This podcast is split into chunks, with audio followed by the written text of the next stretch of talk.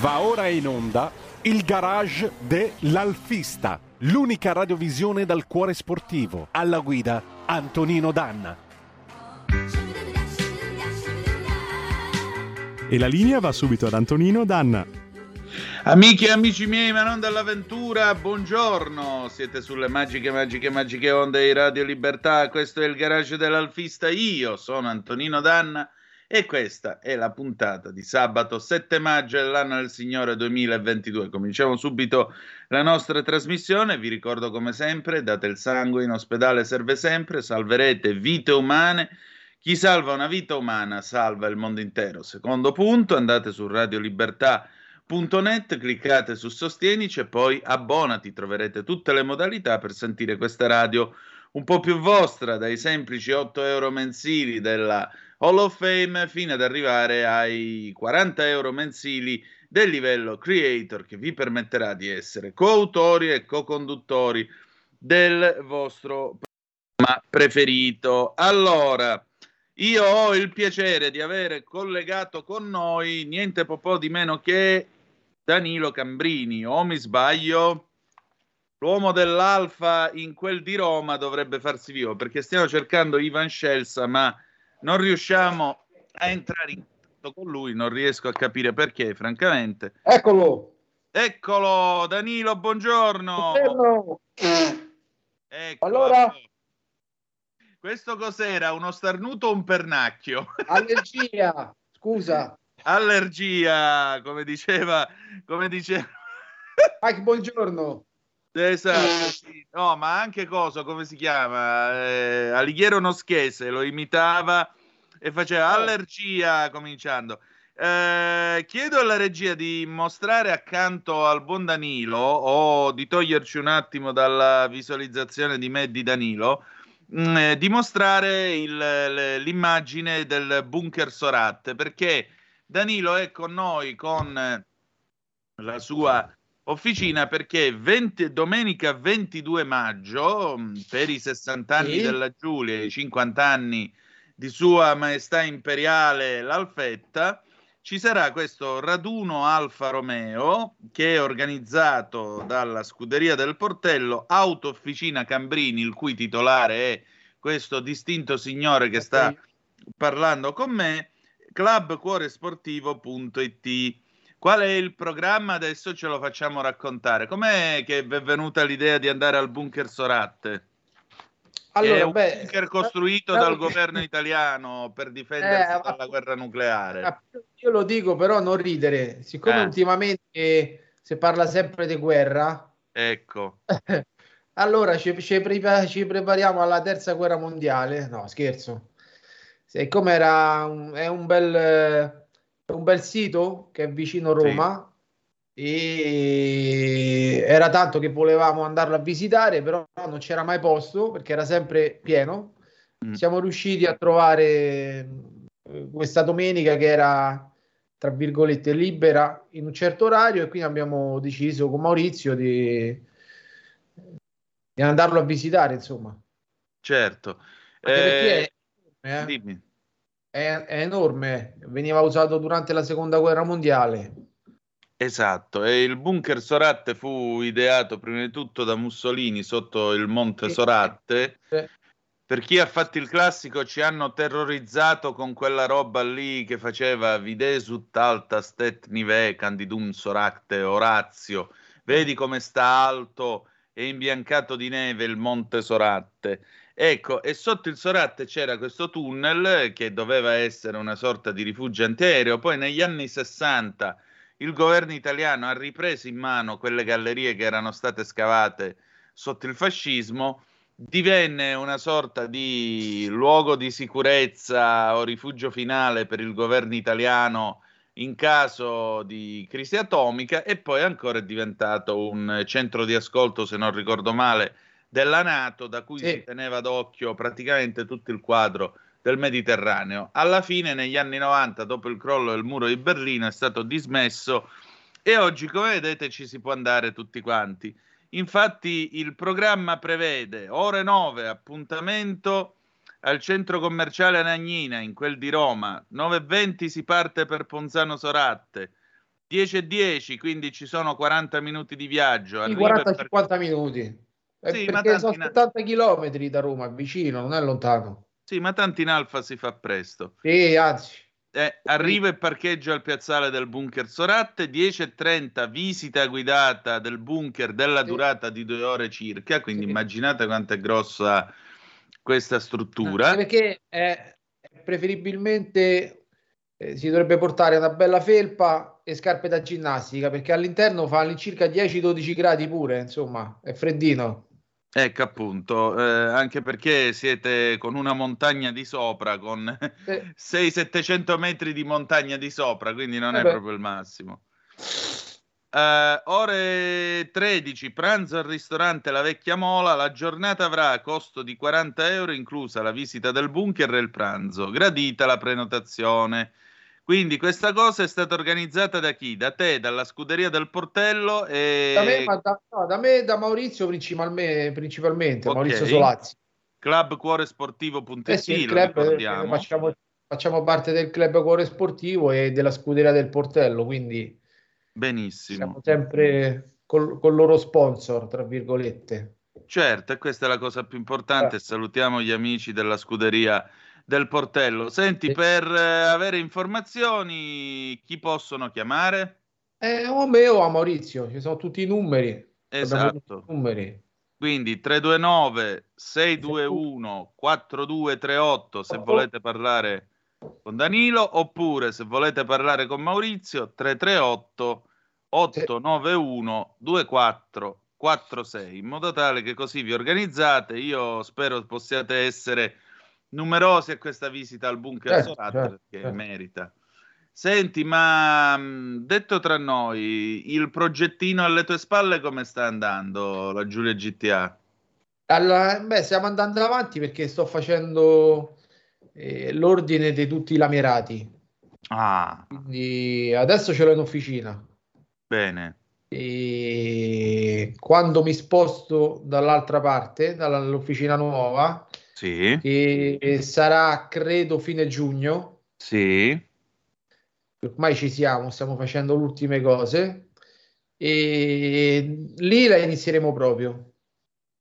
Ecco, noi abbiamo anche un annuncio a sorpresa, visto che ci sei tu. Il 28 di maggio saremo in onda da Roma, se tutto andrà bene, e ci sarà con noi un ospite speciale. Chi è? Che è un tuo amico, non Lo dico io. Sì, dillo tu, tocca a te. Eh, Massimiliano La Torre. Ecco appunto, quindi eh, no. Massimiliano La Torre, sapete tutti chi è, è uno dei due Marò, eh, sarà nostro ospite, non parleremo ovviamente no, dell'India, no. ma parleremo di Alfa Romeo perché lui è un alfista. Che macchina c'ha? Una sì. Giulia pure lui. No, c'ha una Spider bellissima. Ah, e, che sta in officina da me, che sto finendo le ultime cose. E, e poi c'aveva una bella Giulia di Carabinieri. Ah, spettacolo. Eh, Ma la Spider, la Spider che cosa ci hai dovuto fare? Ma più che altro manutenzione quella che si accumula negli anni, capito? C'era ah. una marmitta che faceva rumore che era rovinata e tagliando l'olio al cambio, tutte cose un po' più tranquille, insomma, registrazione dei carburatori. Quindi, insomma, diciamo che lui ha un uso coscienzioso della macchina. Sì, sì, no, Massimiliano è una persona proprio d'oro, guarda, bravissima. Bene, bene, bene. Quindi avremo modo di discutere di Alfa Romeo con lui e, insomma, dimmi. Te lo dico in anteprima che forse se, se ce la farà sarà con noi anche quel giorno, passa anche Sergio Sambataro. Ah. Grande Sergio, quindi può darsi che quel giorno c'è anche lui. Io l'ho invitato. Ecco, ricordiamolo per i nostri ascoltatori chi è Sergio Sambataro. Eh beh, è, è stato un grandissimo pilota e ancora, insomma, c'ha bello il piede pesante, eh? Ha vinto pure con la tipo, eh, insomma, è stato ha corso pure la scuderia del portello. Ecco, quindi eh. mi pare che il, mi pare che il parterre ci sia. Eh, c'ha il piedino pesante. Eh, questo è essenziale, se no come fai ad arrivare primo? Però è bravissima persona, poi è un amico, quindi E ci abbiamo in progetto una macchina con lui, quindi... Mm, sempre, Giulia. Gi- sempre, Giulia. Non, non vedo però molto entusiasmo nell'allestimento, per esempio, di Alfette GT da gara e così via. Vedo che ora il mercato, il mercato, il mondo degli alfisti, quando si tratta di fare auto da gara, si orienta molto spesso sulle, sulle Giulia GT e non sull'Alfetta GT, che pure ha avuto la sua carriera sportiva. Cos'è? Eh, il cambio dietro spaventa. Differente, di, secondo me è differente proprio perché mm. la storia che ha avuto la GT non è la stessa che, eh beh, che ha avuto la GT. Eh, così come la Giulia, così come la Giulia con l'Alfetta, cioè la storia della Giulia eh, secondo me eh, è molto più grande dell'Alfetta. Eh. È stata Oddio, una... mi sta sanguinando il cuore. No, vabbè, io amo tutte l'Alfa Romeo, però eh. la Giulia è stata la prima macchina disegnata eh, nella Galleria del Vento. Insomma, a quell'epoca, calcolando negli anni 60, eh, insomma, è stata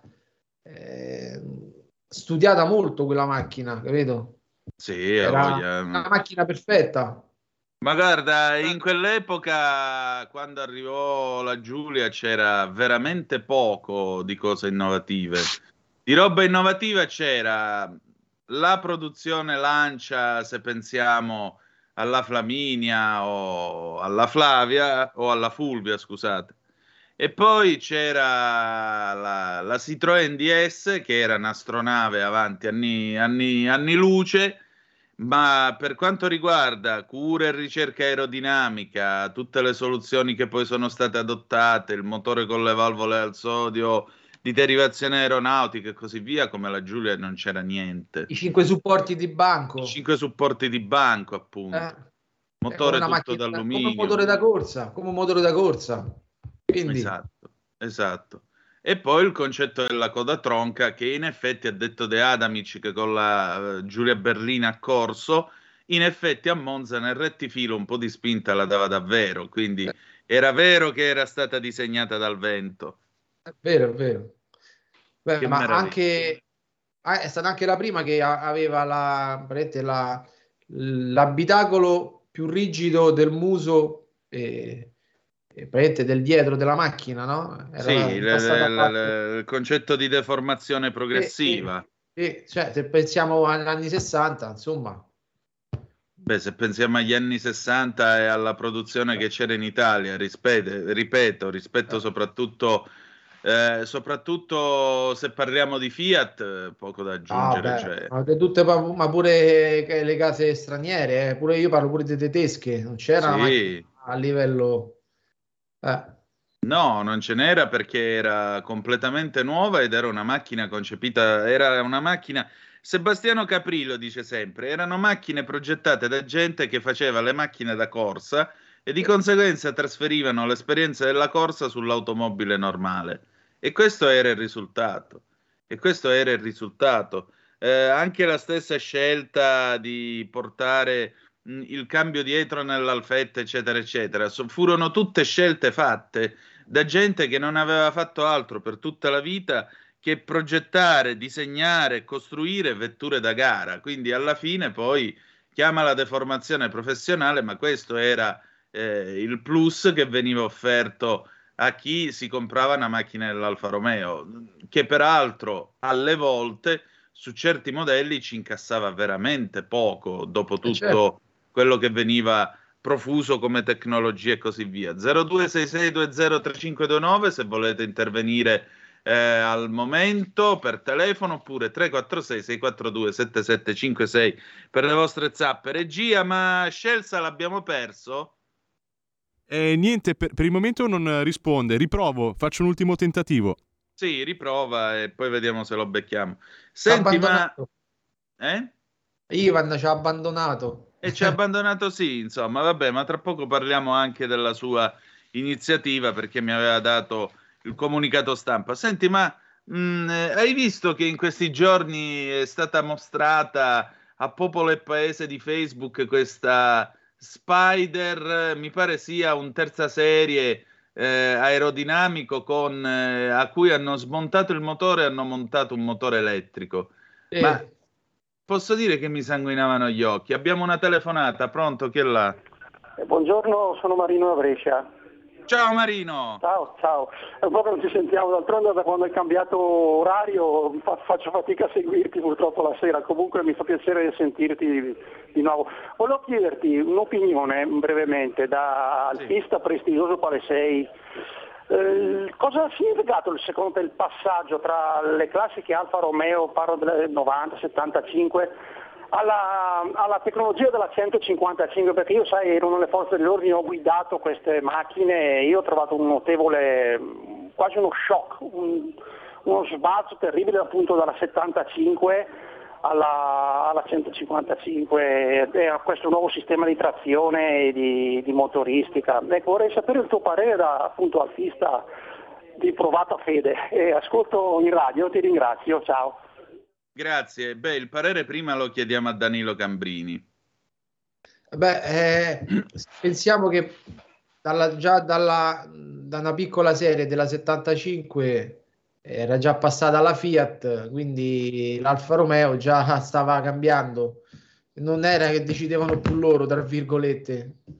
E sono stati spinti per forza di cose a portare la trazione anteriore perché era più semplice proprio la costruzione della macchina e meno costosa e più facile da guidare perché non tutti erano pure buoni a portare la macchina a trazione posteriore. Esatto.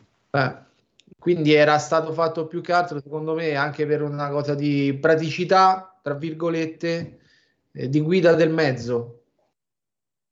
Ricordiamo tra l'altro che la 155, mh, questa Alfa Romeo così, secondo me, ingiustamente bistrattata, eh, nasce con i motori bialbero, per cui erano sempre i motori Alfa Romeo che però venivano montati anteriori trasversali abbinati alla trazione anteriore. Vorrei anche ricordare una cosa.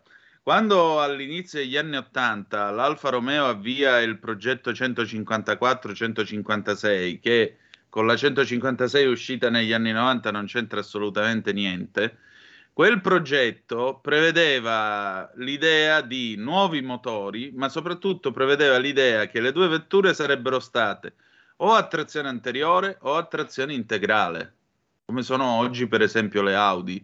Le Audi tu le puoi comprare o a trazione anteriore o a trazione integrale, ma ci sarebbe stato una sorta di abbandono della trazione posteriore o comunque un suo ridimensionamento. L'Alfa Romeo produceva vetture a trazione anteriore già da vent'anni, perché l'Alfa Sud, che io sappia, è ah. una vettura a trazione anteriore con il boxer montato, eh, montata a sbalza all'avantreno, che però teneva la strada per bene, ha delle ottime sospensioni, anche quella aveva i freni all'uscita del, del cambio per ridurre le masse sospese, esattamente come l'Alfetta, tant'è vero che i primi meccanici quando si videro davanti l'Alfa Sud eh, dissero ah l'Alfa Sud davanti i freni non li ha. Certo che li ha.